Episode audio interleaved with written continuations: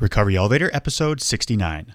Anyone that you know tells you you have to believe this or have to believe that, um, I would encourage the, the listener not to really pay too much attention to that. Those are just suggestions. Welcome to the Recovery Elevator podcast. My name is Paul. Thank you so much for joining us. According to the Recovery Elevator sobriety tracker on my phone, I've been sober for twenty-one months and two days. On today's podcast, I've got Steven Gerard. He got sober at age twenty-two, and he's been sober for thirty-two years. Wow.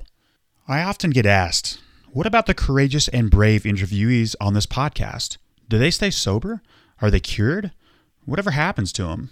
They came on the podcast. They created accountability. They helped themselves. They helped listeners. Hell, they helped me stay sober. They're probably sober, right? Well, I often wonder this.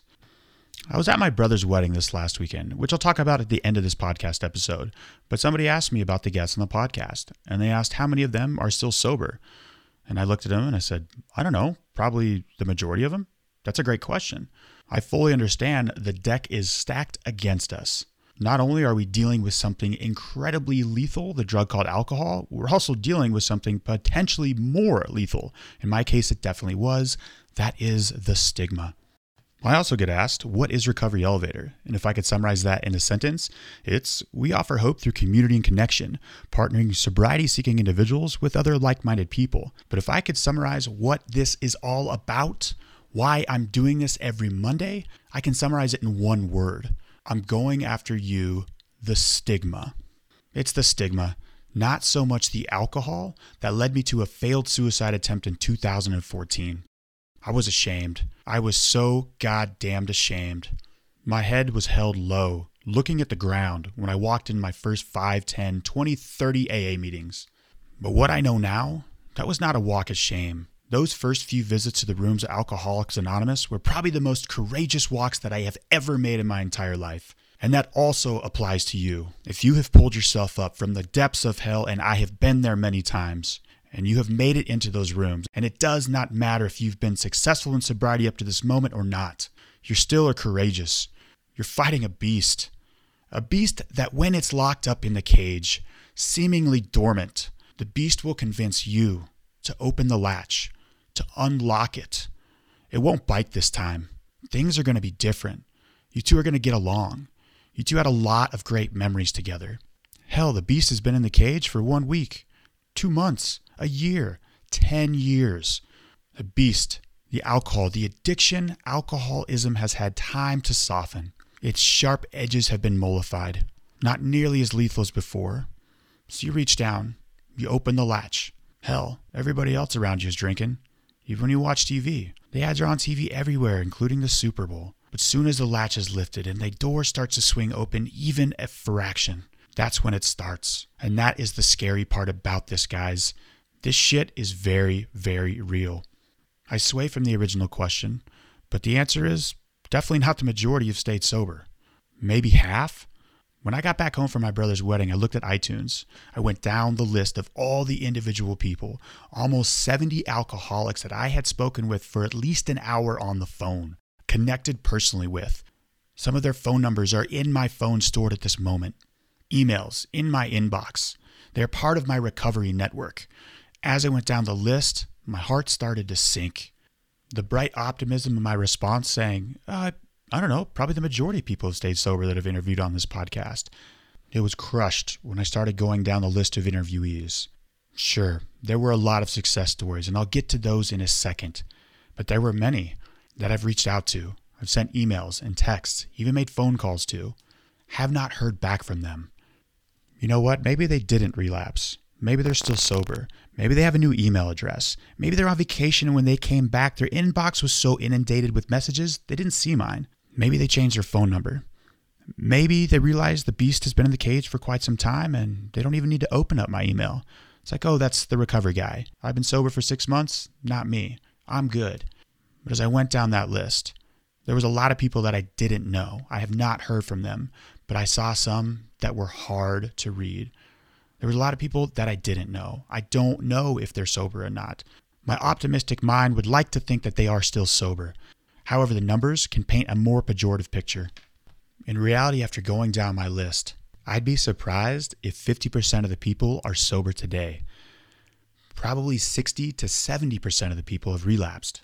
A lot of them, they're back on the wagon. They got up. They picked themselves up off the ground from getting their asses kicked again from alcohol. That happened to me no shortage of times. There are success stories like Robert, like James, but unfortunately there are many others that don't get back on that wagon. And that breaks my heart. Okay, Recovery Elevator, let's hear from our interviewee. Gerard, how are you? Great. Thanks for having me, Paul. Fantastic. Thank you so much for joining us. Steven, let's get right into this. How long have you been sober? This last week on the first of June, I celebrated thirty-two years clean and sober. Nice job. thirteen years clean and sober. No, wait, wait, wait. Did thirty, you say thirty, thirty-two? You said thirty-two years. thirty, thirty-two years clean and sober. Yeah. That, that's what I thought yes. you said, but yeah. I didn't know that was possible. It, you're, you're lying. Oh, yeah, here, right? I, you're messing with me, Steve. You, you're messing with you me. You know, it's kind of funny because now I've been clean and sober, you know, almost ten years longer than I was alive when I got clean and sober. I, I, I can't. I don't know how that where the time went. To be honest with you, Paul. Goodness gracious. And Steven, um, unfortunately, I don't have a gold medal for you, but I got a silver medal because Paul, his name's Paul Sh- uh, Sheenham, I think he's a, a episode three, four, five, or six. He had a little more than thirty-two years, but you got the second most sobriety out of sixty-eight interviewees. Congratulations, man. Well, thank you. But, you know, it's not a competition. We're all doing this a day at a time, whether you have thirty-two years or you're in your early recovery, it's a day at a time. I agree with that. I am a competitive dude, Steven, but when somebody has a near sobriety date as mine and they're, but they've got more time than me, that's something I don't want to win. Um, and Steven, before we get further into the interview, give listeners a little background about yourself, maybe where you're from, what you do for a living, how old are you, are you married, sure. and uh, uh, stuff like that. I'll be fifty-five on the ninth. So I got clean and sober roughly, you know, a little bit over a week uh, before my twenty-third birthday. I live in New York City. I'm a professional musician, percussionist. I also teach percussion. I use percussion to teach reading, writing, and arithmetic with uh, developmentally and intellectually challenged teens and adults. I've been doing that for ten years. And I'm also a recovery coach consultant, and I've been doing that roughly since two thousand two, two thousand three. That's just a little brief bio. Yeah, I just yeah. about seventy-five questions just popped in my head okay. there, but uh, sure. let's. Uh, I'll just stick to the normal questions before we get more specific and detailed there. Referencing the podcast title, when did you realize that your elevator had stopped, aka reached its bottom? If my math is correct, you were twenty-two years old. What happened? That's that's correct. Well, you know, I had many bottoms before I actually hit my bottom. It's just that I decided to keep on digging. And my first bottom was when I was like seventy-four, seventy-five. I was a teenager, and there was um, it was much easier to get drugs uh, than alcohol uh, when you're in your early teens. And I went to a drug clinic around the corner from where I used to get drugs. And I went in. I told them I thought I was a drug addict, and they told me I was too young. So in, in essence, my first time I hit my ele- my elevator hit the ground was then.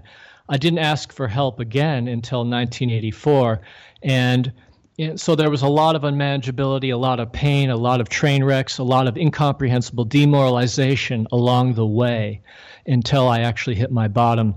And, you know, I did drugs and alcohol with a lot of intensity, as I'm sure you did too.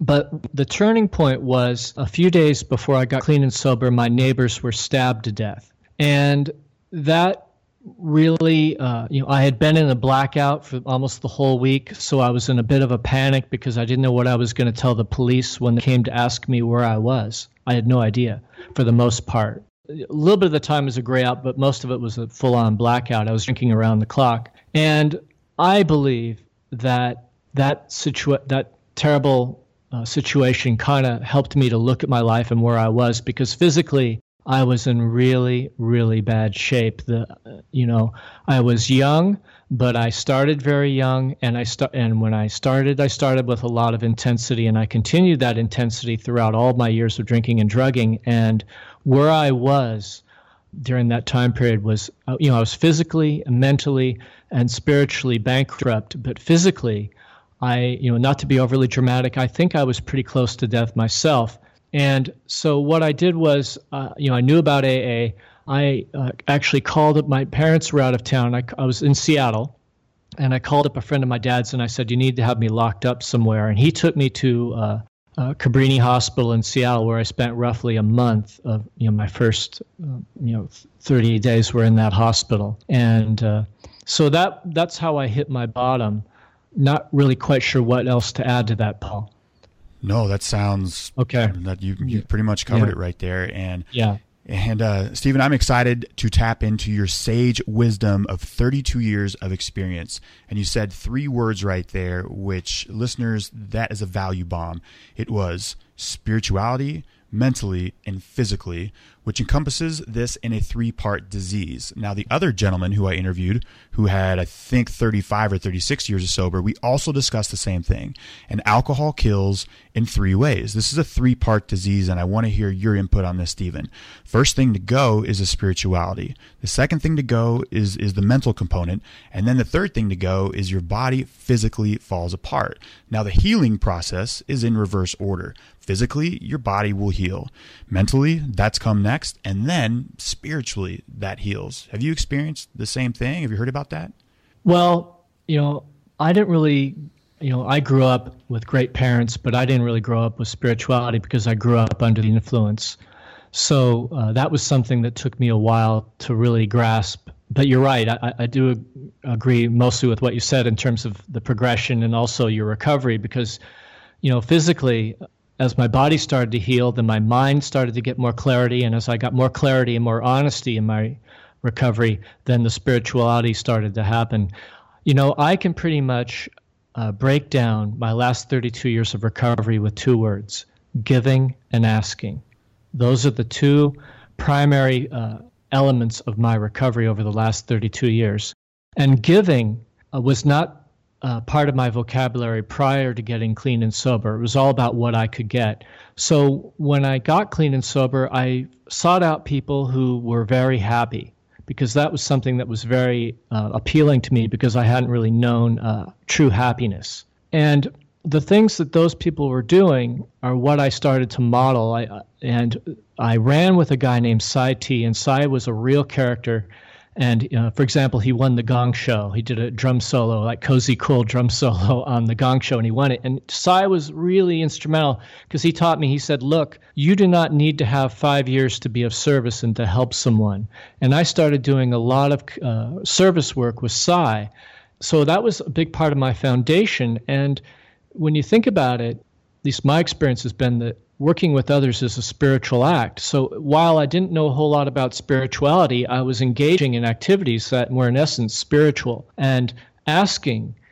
You know, like I said, I didn't ask for help. Uh, I, the first time I asked for help was a teenager when I went to that clinic, and then I asked for help again uh, when I went into treatment. But in order to, to stay away and not relapse on drugs and alcohol, when I got out of the hospital, it was pretty apparent to me that I was going to need the humility to ask for help. And initially, I didn't really have a connection with a higher power, so I made the group my higher power, and I really made a concerted effort to ask other people to help me. I have not stayed clean and sober in a vacuum. I do not stay clean and sober in a vacuum. It's a, it's an ongoing process, and it's largely contingent on asking for help from others and from a higher power. And Steven, can you clarify the higher power thing for me? Because when I said spirituality, I'm mm-hmm. sure that automatically sure. you know, fifty-four people just turned off the podcast, and you know sure. another it just another people just shut down. For me, I you know spirituality does not mean a dude on a cross. It's it's the wind no. in the pine trees for me. It's just something greater than myself. And you just said you refer to it as you know the group of drunks, like the whole group. Well, that's what it was initially for me. You know, I turned my will and my life over to, to the group, because that's a power greater than myself. Like, for example, right now I'm talking to you. That's a power greater than myself. That would be called um, Skype, everybody. Yes. Right. And, you know, I, I really liked when I used to hear people say, you know, uh, well, not to show disrespect for anyone that adheres to a religion, because I, I, I certainly don't. Uh, I certainly think that that's a great thing for people it works for. But when I've heard people say, you know, uh, religion is for people who don't want to go to hell and spirituality is for people who've already been there and don't want to go back, I kind of, you know, I, I kind of identify with that. But I will say that when I got clean and sober, I didn't really like hearing about um, God or any of that stuff. It was just, uh, you know, I survived by my wits. I didn't survive by turning my life over to a higher power. I didn't do any of that, you know, and it's, it's t- it took time. You know, and it's not a requirement to stay clean and sober. You can stay clean and sober and still be, you know, if you're an atheist, you can stay clean and sober. Anyone that, you know, tells you you have to believe this or have to believe that, um, I would encourage the, the listener not to really pay too much attention to that. Those are just suggestions. Wait, wait, wait. You said something yeah. earlier. It takes time? Like, uh, well, for me, that was my experience. It took me time to develop a relationship with a higher power. Oh, okay. And, and yeah. so expand a bit on that in recovery in general. A lot of people, including myself, when I first quit drinking in two thousand ten, I was impatient. I said, wait a second, I have been sober for four days. What the hell's going on? My life is not back to normal. Talk about how this takes time. Well, you know, I didn't know a lot about basic uh, living. I didn't have life skills when I got clean and sober. And it took me a while to learn how to do basic life skills. Um, for example, I didn't know how to eat properly. I didn't eat meals at regular times. I didn't have social skills. You know, any th- anytime I did anything socially, it was under the influence. I didn't have experience as a just a clean and sober person walking through the world. I didn't have skills. I didn't have uh, so- social skills in any capacity. So when did and, you learn uh, how to play the drums? I started playing drums, uh, geez, twelve years old. And it was probably one of the only, it was a, one of the real positive things I had going for me in, in my life. And I did it with a lot of gusto, but unfortunately, my disease uh, took away the drumming because I couldn't do it under the influence, obviously. When you're, I mean, some people can pull it off. I certainly couldn't the way I was drinking and drugging. It's a very physical activity. It requires all four limbs. You can't do it if you're loaded. At least that's been my experience. At least that's you your know, experience. Yeah, yeah. I mean, the way I was drinking anyway. Yeah, you might want to ask yeah. the, the Def Leppard drummer with uh, with one arm and, and two legs if he can do it yeah. loaded, and he's probably like, no, sure. no way. Yeah, um, I don't want to cut you off. Uh, talk to me more about the patience thing and how this just takes time. Well, you know, I mentioned Cy earlier, and Cy used to say sometimes time takes a long effing time. And, you know, for me personally, I felt like I was, a, by looking back, I was probably a baby in my first three to five years. And the other thing is, is that I used to hear a lot when I was in my early recovery that they would say, you know, you, you spent X amount of years walking into the woods. It takes X amount of years to walk out of the woods. And that makes some sense too. But in reality, if you really want to get out of the woods, I would suggest doing the steps. That's been my experience. I learned how to how to really live and be comfortable in my own skin through working the steps. Steven, I'm sure a lot of listeners we're reaching a conclusion. They're like, please say, bring a flashlight. Please say, bring a flashlight. If you really want to get out of the woods, bring a flashlight. Don't say the steps. Damn it. He said the steps. You've probably seen it as a career coach. There's so much hesitation and trepidation for doing the steps. But what was your experience when you did the steps, and also having witnessed people that finally they take that blind leap of faith and they do the steps? What's the outcome usually? Well, there's many outcomes. And I'll get to that in a second, Paul. But, you know, I when I got clean and sober, I wanted to be comfortable in my own skin. I had never been comfortable in my own skin. So when I met people who were really happy and comfortable in their own skin, and they were laughing genuinely, and they were cut-ups, and they were fun to be around, that was something that I wanted. And so that's what they did. And as I, and the other thing is, one of the best pieces of advice I got in my early recovery was an old-timer told me, he said, look, don't worry about working the steps to perfection. Work them to the best of your ability because you're going to be working them the rest of your life anyway. Just be as honest as you're capable of being, and that should be enough to serve you well. And that's been my experience. I continue to work these steps because my life changes. And so for me anyway, um, it's not just about putting the, the drugs and the alcohol down. It's about changing. And there's just so much you can do uh, with your life uh, when you're not worried about taking that first drink or drug. And Steven, I want to ask you a question mm-hmm. about the changing component of it. When did you realize that you started to change yourself? What I mean is you probably try to change a lot of other things, external environments. You probably even try to change the weather, the way people drove, the way people walked past you on the street. When did you make the connection that you're like, wait a second, if I want to get sober, I think I might have to change myself? When I got out of treatment, I realized I needed to change my playmates, my and where I hung out, and and so many things in order to stay clean and sober. I don't think I would have made it if I hadn't made some of those basic changes. Um, and that was the first step, I think, in terms of getting a foundation. It's just an ongoing process. Um, I'm really, you know, by working the steps over the years, I've changed in spite of myself. You know, when they talk about a psychic change as the result of the twelve steps, if you continue to go through the steps, you're going to continue. My experience has been, I shouldn't say you, has been that I've continued to have psychic changes, and as a result, I've changed repeatedly each time I've gone through the twelve steps. And that's the best answer I can give you.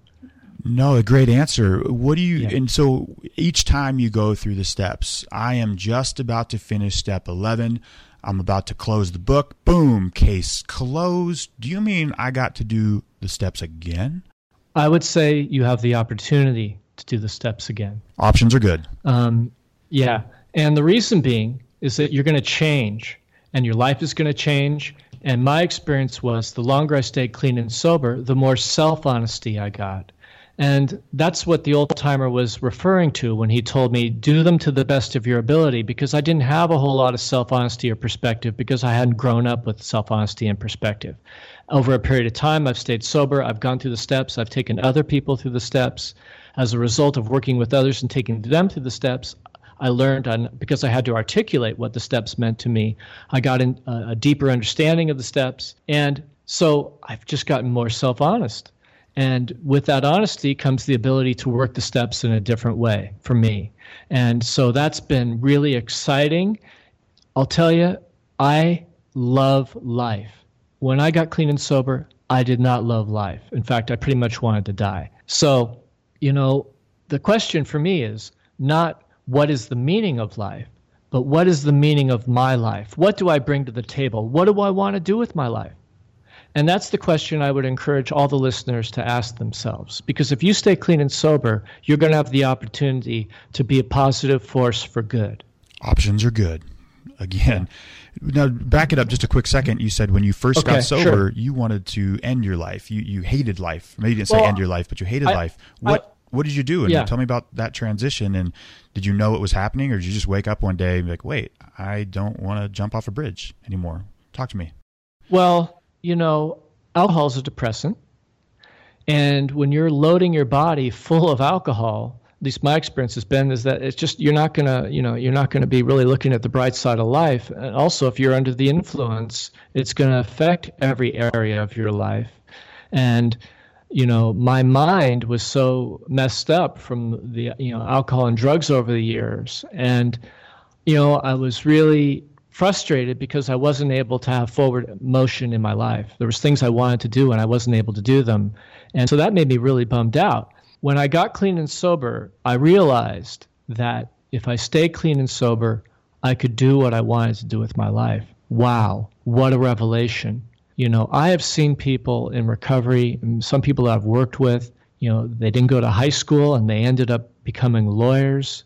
I firmly believe that for the most part, if you're willing to do the footwork, there's pretty much nothing you can't accomplish clean and sober. Now, granted, I'm not going to be able to play, you know, basketball for the Knicks. But if I wanted to be a lawyer, for example, I could probably go do it. It's not something I want to do. But wow, what a great thing. Options. Or you know, like you, you mentioned, could, yeah, yeah. Yeah, or you could probably be in the band and play the drums for the band that welcomes the Knicks onto the court. That That's a possibility. I, I could be, yeah, I could, or I could be the drummer playing Madison Square Garden. Yes, yes, that is the venue. And you know, listeners, what he was just saying, like when you get sober, you can take over the world. You know, it feels like something that should be on a poster when you walk into your third grade classroom. But, uh, well, not in a third grade classroom when you get sober, but you get the point. But, Steven, I agree one hundred percent. It was like two or three months after I got sober, the possibilities and options were endless. And I decided to dive into my businesses. I am an entrepreneur and I actually love the challenge of figuring out ways to make businesses work. And fast forward two years, I've got four great problems. All these businesses in sobriety started to grow. And I am just trying to locate, you know, how to employ thirteen people plus thirteen subcontractors. It's confusing. It's hard. But sobriety has given me these wonderful problems is, is what I'm getting at. you know, what have you seen in sobriety that you've been able to accomplish in thirty-two years? I know that's a long list, but maybe tell me like your first, your, your top three or four accomplishments in sobriety. Well, you know, I, I can run down some of them for you. I was a high school dropout and I went on to get a college degree. I also did not know how to write because I didn't go to high school. I was more concerned with hitting drums than hitting the books. And uh, w- when I went back to school, I applied what I learned in the program, and I went to the Learning Center, and there were these kids who just gotten out of high school, and I said, well, I don't know what I'm doing. And they taught me how to write, and I went and got the uh, a couple different newspapers, and I highlighted all the uh, the grammatic, the, the grammar in, in these uh, newspapers. And the long and short of it is uh, I've uh, had poetry published. I just wrote my first book last year on percussion. I've contributed to a few other books, and I've written for newspapers and magazines, all because I had the willingness to ask for help. So I've been able to take that concept to other areas. Um, when I had uh, ten years clean and sober, I went to Thailand. I was a forest monk. I've made over twenty-five recordings. I've toured all over the world. I've toured Japan. I've probably done, I don't know, fifteen, twenty times to Europe to play music. I've given over fourteen thousand drum lessons. I have a really rich life today, and it's because I do the footwork. Quick question. Who's your favorite professional sure. drummer? I have many. Uh, you know, I really, you know, I, it depends on the era and the type of music. You know, uh, for jazz, I really like Elvin Jones. And I highly recommend that uh, if you haven't checked out um, John Coltrane's recording, A Love Supreme. Um, I don't know drummers that well, but I know Danny okay. Carey for Tool is ridiculously okay. good. It might just be he bangs really hard, but he's awesome. Oh, there's a million of them out there. You yeah, know. there there are no yeah. shortage. Yeah. Talk to me about uh, how drums helped you get sober and probably stay sober. And is it somewhat meditative? It is meditative, but I wouldn't consider it meditation. You know, I'm not a new age kind of guy, okay? But there are a lot of vibrations that come off of drums. That's why in so many cultures, the healer always has a drum. And, uh, you know, I use percussion to teach uh, reading, writing, and arithmetic uh, as well. How, explain how uh, that works. I'm, I'm curious. Well, it's a perceptual motor match. And so if I'm working with someone, uh, we uh, I'll, we work on prepositional concepts, lateral movement, um, counting. For example, we work on math. I'll roll the dice. We add up the, the numbers on the drums, and they say it, they hear it, and they feel it simultaneously. Even if they're nonverbal, I always approach every student as if they can with every exercise. And to my surprise, a couple of years ago in Los Angeles, I had a, a, a young man. He was fifteen years old. He had never spoken in his life. And I said, Victor, what's your name? And he went to the drum and he went, Victor, and the whole room went silent. You know, the great thing about it too is that, you know, there's no limit to how far you can advance. So it's an ongoing thing. And uh, so that's very rewarding. So, so this sounds like this guy, Victor, pulled a Peter Frampton on the drums. That's incredible. Yeah. Yeah. And, and I, and uh, also, um, a lot of the down students I'd worked with, some of them were really shy. And they weren't the most verbal. Some of them that were verbal were very, very shy. And so something about having a drum in front of them uh, helped them to communicate um, in a way that, because they didn't feel like all of the focus was just on them. They had an instrument in front of them that was kind of a buffer. At least that's okay. my observation anyway. Absolutely. Yeah. And, and Steven, you've been sober for thirty-two years. So you're cured, right? Like you just wake up and just no. lead your normal life. You don't do any recovery work, right? Oh, no. No, I'm not cured. I'll never. I'm I don't kidding, think I'll I'm ever. Kidding. Yeah, yeah, yeah, yeah. I guess would you like to know my daily routine a little bit? Then yeah, I'll tell yeah. you what I do. Yeah, absolutely. Sure. That's that's the question. Okay. Walk me through a day okay. of of Steven Gerard and how you stay sober. Well, I, I get up pretty early in the morning. I'm not really a night owl, and uh, first thing I do honestly is I make espresso, and uh, I meditate for twenty minutes, and then I pray for five minutes. So that's pretty much how I start my day. And you know, living in New York City, it's really helpful to do that before I go out into the world because I don't know what I'm going to get hit with. And uh, so after I've done all of that, I usually go down to my studio in Times Square to work on music, and I'm uptown a ways. I take the express train. I say the third step prayer as a mantra to seventy-second Street. And while I'm, and then before we hit the stop, I ask God to keep me away from the first drink or drug for that day. Then from seventy-second down to forty-second, I say the seventh step prayer, and I ask God to help me uh, with my character defects. And I have about four of them that I outlined that I'm really working on, and I do that. And I ask to be of service. And then I get out of the train on forty-second Street. I'm in Times Square. Bam! I'm ready. So that's kind of how I start my day. Wow. Uh, I like that to met- same routine. You, you, how, yeah. how long have you been doing that for? I've been doing that that routine. I mean, I've been back here in New York City for a year now, almost exactly, and that's what I do every morning. I'm usually down in my studio about five, six days a week, and uh, some days I teach right after that too as well. And I do like I try to meditate for about twenty minutes in the evening too. That is incredible. You were talking fast. And I was writing all that stuff down. Sorry, what were you going to say? And the other thing I do is I try to get uh, to a meeting if I can. I, I go to usually no less than four meetings a week. And I don't go to the meetings uh, so much anymore because I feel like I'm going to drink if I don't go to the meeting. I find that uh, going to meetings really uh, relieves a lot of stress. They help center me. When I'm in a meeting, I'm in a more uh, a pretty spiritual environment, and I call it a spiritual environment because there's people there who are really trying to make a change in their life and help others. And I think that uh, my physiology changes when I actively listen. And what I mean by that is if I turn on the television, I can be, you know, I can kind of be distracted. I'm I'm not really that focused. If I go to a meeting and I and I make a sincere effort to listen to the person talking without having the radio station go off in my head, which I'm guilty of too. I'm not, you know, perfect. There's oftentimes I'm sitting there taking inventory or thinking what they should do. But in general, if I really listen, um, that really affects my physiology. And that's one of the reasons why I think when I leave a meeting, I feel so much better. You've been sober for thirty-two years. You go to about four meetings a week. Now, when I first went to A A, I saw gentlemen like you that have been sober for years, but yet they're at all these meetings. And I thought it was like a sentence, like, oh my gosh, do I really have to do this? But now, after being sober for nearly twenty-two months, we have an amazing resource at our hands of, like you just said, you go to a meeting and you'll feel better. It's a reprieve. It's a relief. My brother just got married this past weekend, and I saw him for the couple of days leading up to that wedding. And so many times I looked at him, and in my head, I'm like, Mark, you need to go to a meeting, man. You're going to feel so much better. It's amazing. Um, and, and, and so it, it, I want to actually go back to what you said earlier about give and then ask. Um, I read a blog post on your website. Would it be in that order, give and ask, or did you first have to ask before you could give? That's a great question, Paul. I think I was doing them pretty much simultaneously oftentimes, you know. Sometimes, you know, giving can be very simple. It doesn't necessarily have to be a real, you know, formalized thing. Sometimes just listening to someone who needs to share, um, or, or if you have a car, picking somebody up and taking them to a meeting.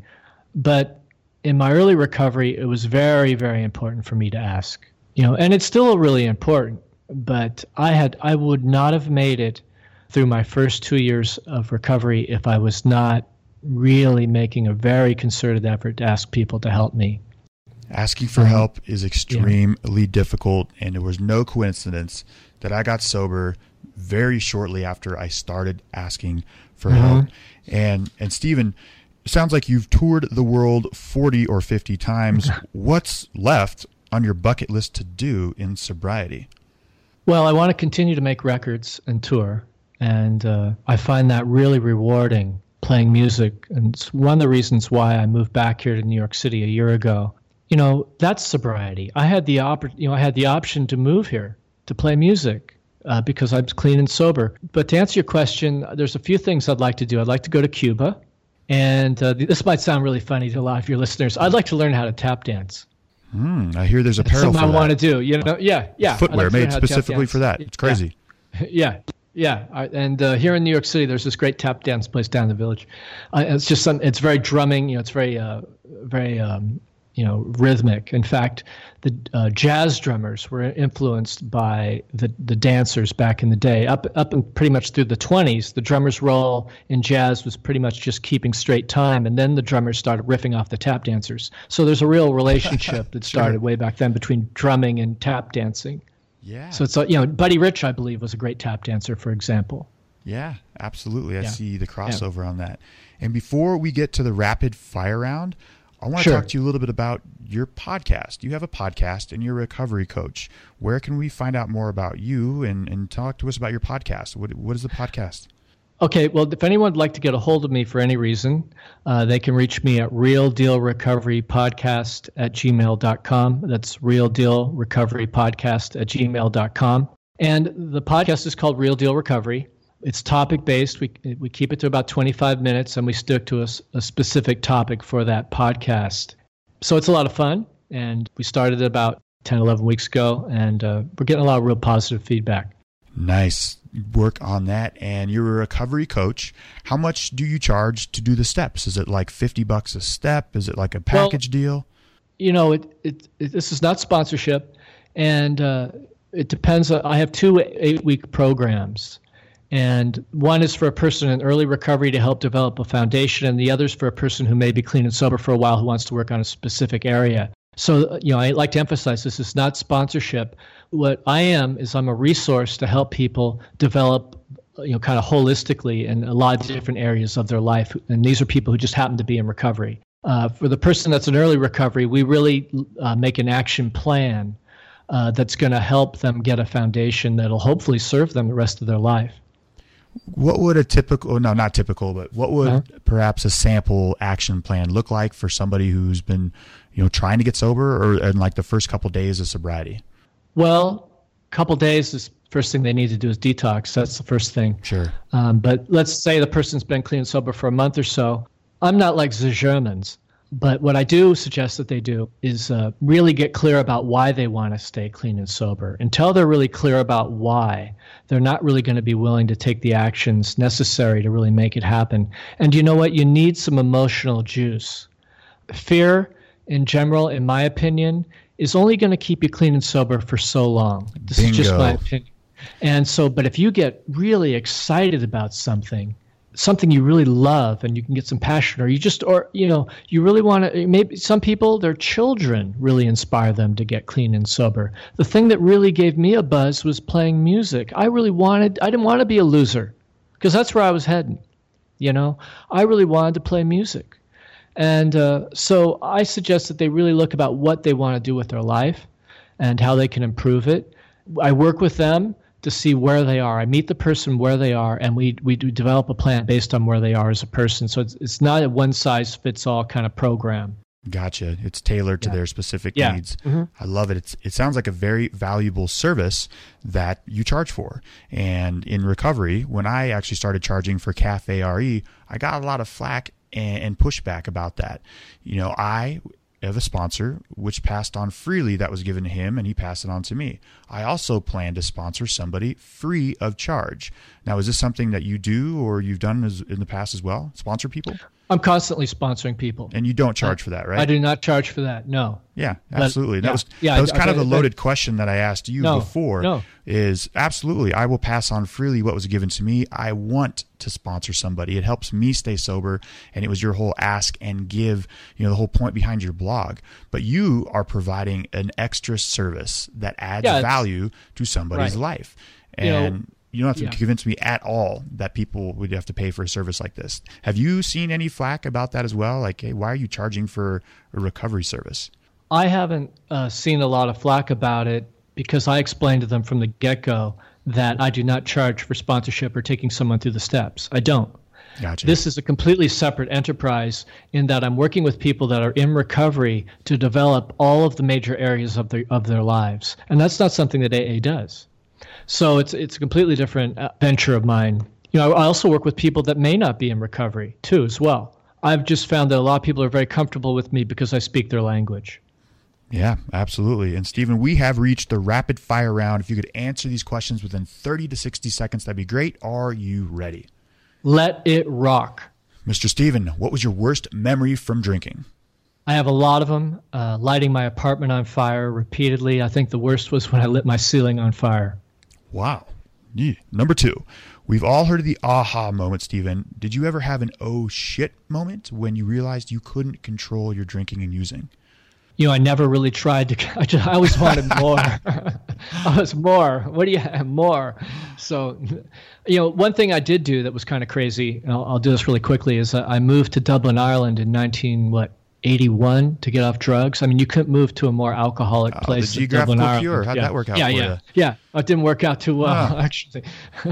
Weird. Yeah, I love it. And Steven, what's your plan in sobriety moving forward? Uh, my plan is pretty much basically that's been for many years, you know, give, ask, and work the steps. Love it. And Steven, what is your favorite resource in recovery? Um, well, the literature is great. I don't necessarily use an app or anything like that. I find that other people in recovery are oftentimes my greatest resource. That was my answer as well. And Steven, in regards to sobriety, what's the best advice you've ever received? We get, you gave advice earlier that somebody gave to you, but let's hear something different. Going through the steps to the best of your ability is, I think, the best advice I've ever gotten. You know, not really sure other than that. That's the main advice. I, I also think that, you know, some of the best advice I got was there's nothing you can't do if you're willing to do the footwork. Absolutely. I love it. And Steven, before we go, what parting piece of guidance can you give to listeners who are in recovery or thinking about getting sober? Well, I think I've covered a lot if you're in recovery about getting clean and sober. I would suggest that you ask yourself some questions. Ask yourself, what is alcohol doing for you? Is it enriching your life? Is it enriching your relationships? Is it helping you with work? Are you experiencing uh, problems as a result of your alcoholism? Um, The A A pamphlet, there's an A A, uh, I think it's called twenty questions. That pamphlet would be something to check out. It, this is a self-diagnosed thing. And uh, so if you don't have any time away from the drugs and alcohol, sometimes it may serve you to go somewhere so you can maybe get a little bit of time away from it so you can really take a look about what it's doing to your life as well. Steven, I'm not that good of a test taker, but I remember that twenty questions test that you just mentioned, and I, I nailed that. I got like a ninety-five percent on that thing. I I I aced that test. So. Yeah, and I would I would imagine, Paul, one of the questions you didn't answer yes was because it didn't apply to you. Yeah, it was something about like, pregnancy. Are you married or something? Right? Yeah, like yeah, did, yeah, did yeah. you drink during your pregnancy? I was like, no, yeah. darn it, I missed that one. And so, you know, I was scientifically I just wasn't able to get one hundred percent, but that's okay. I'll try again maybe later. But before we go, give listeners your own personalized, you might be an alcoholic if line. Um, you might be an alcoholic if you can't stop drinking once you start drinking. Love it. You also might be an alcoholic, Steven, if you've lit your apartment on fire multiple times, including the ceiling. Yeah, I know. I was lighting that. And my clothes, too. I was always lighting my clothes on fire. I was like, a... It's like, well, you must be really, sh- you almost live in like a hobbit cave or something, or you just got fire everywhere. Um, love it. Love it. Um, thank you so much for joining us today, Steven, and thanks for helping me stay sober. And thank you very much, Paul, for having me.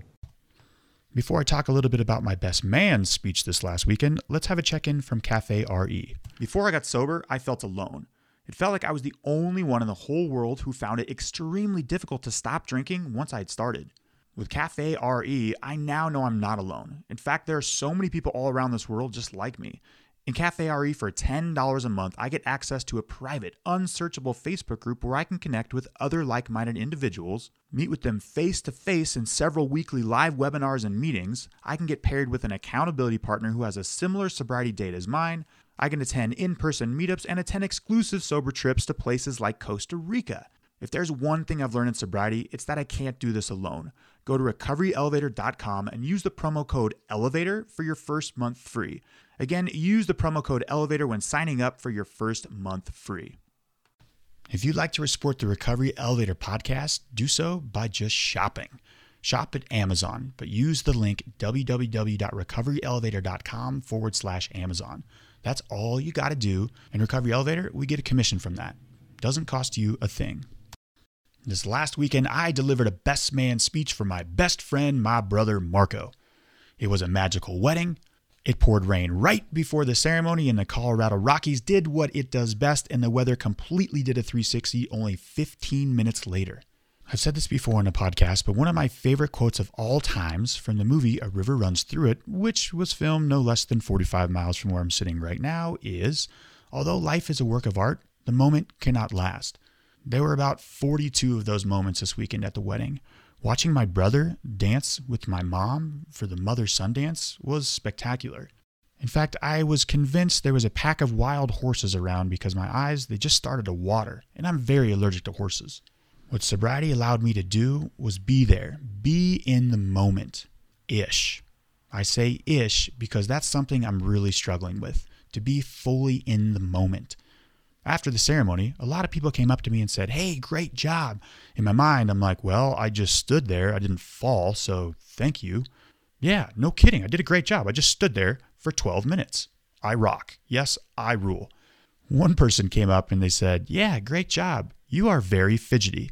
I laughed because I know I'm fidgety. I have A D H D, and sitting still for me is a challenge to say the least. I would rather unsuccessfully attempt a hard Sudoku puzzle than sit or stand idle for any more than thirty seconds. It's very hard for me to do, but I was in the moment-ish. Again, acceptance is the answer. I'm okay with in the moment-ish. Maybe one day, hopefully, I'll reach a moment where I can fully be in the moment. But at this moment, being in the moment-ish, I'm okay with that. Then came my best man speech. Speaking in front of people in large groups used to terrify me. But after the podcast and after speaking to schools about alcohol, my deepest, darkest secret that I kept under wraps for nearly a decade, I've actually become to enjoy public speaking. I love it. So I delivered my brother's best man speech. I was cruising right along just about to the end when all of a sudden a pack of wild horses, again, just must have ran all around the venue because I, I just started to water up. My eyes just didn't stop. In fact, I'm pretty sure I saw a black stallion in the distance. That, that had to be it. But I wasn't allowed to finish. There was one line that I didn't say because I just couldn't say it. I tried, but I sounded like a babbling, bumbling brook. And that line was, "Mark, I can't say with one hundred percent confidence that I'd be here today without you." I mean that with one hundred percent sincerity. When I came out of my D U I jail cell in the summer of two thousand fourteen, the officer said, "Your brother is waiting outside to pick you up." It was eight thirty in the morning. I'd gotten a D U I the previous night before. I looked at the officer and said, "My brother? That's no way. He lives in Washington." Looked at me and shrugged. It's like, "Yeah, well, I don't know. Your brother's out there, or he claims to be your brother." Walked out. Sure enough, there was Marco. Everybody needs a Marco. I'm lucky to have a Marco. In this speech, I admitted a mantra that I always say to myself, W W M D. What would Marco do? My brother, he's always been raising the bar to levels so high that it's nearly, in fact, it's impossible for me to attain. I'm just going to say that right now. For one, I can't high jump over a six-foot bar. I'm not a pole vault state champion. I have to practice a lot at things to be good at them, even if I do get good at it. My brother, he'll look at something, not even practice it, and then he'll be really good at it. Damn you, Marco. But like swimming upstream can be very tiring, I stopped comparing myself to him. I lowered the bar for myself because I had unrealistic expectations for myself. And this was right around two thousand twelve. And I don't think it's a coincidence that that is when there was a significant change in my life. Comparing yourself to others is exhausting. Facebook, that news feed, that's not real life. In fact, that's one of the reasons why I like Cafe R E, the private community Facebook news feed, because that is real life. People are in there posting, sure, about great moments, but they're also posting when they're struggling. Everybody is struggling. But scrolling down that normal news feed, finding your friends buying new houses, cars, growing their beautiful families, sure, that's happening, but you don't see the other side of it. So I gotta say, thank you, Marco. Thank you for getting me here today. Before we start, I'd like to give a shout out to Kelly. Today, as I'm recording this on June ninth, she reached two years of sobriety. You've heard me mention the odds before. five percent of people who quit make it to ninety days. Then that figure starts over and five percent of those people make it to two years.